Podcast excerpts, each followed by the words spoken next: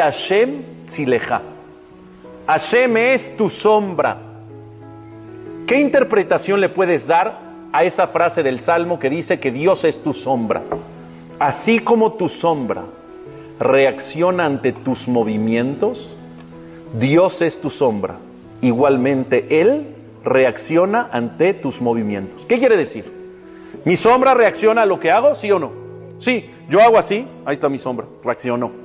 Si la Torah o el Salmo dice que Dios es tu sombra, se refiere a que Dios reacciona ante tus movimientos.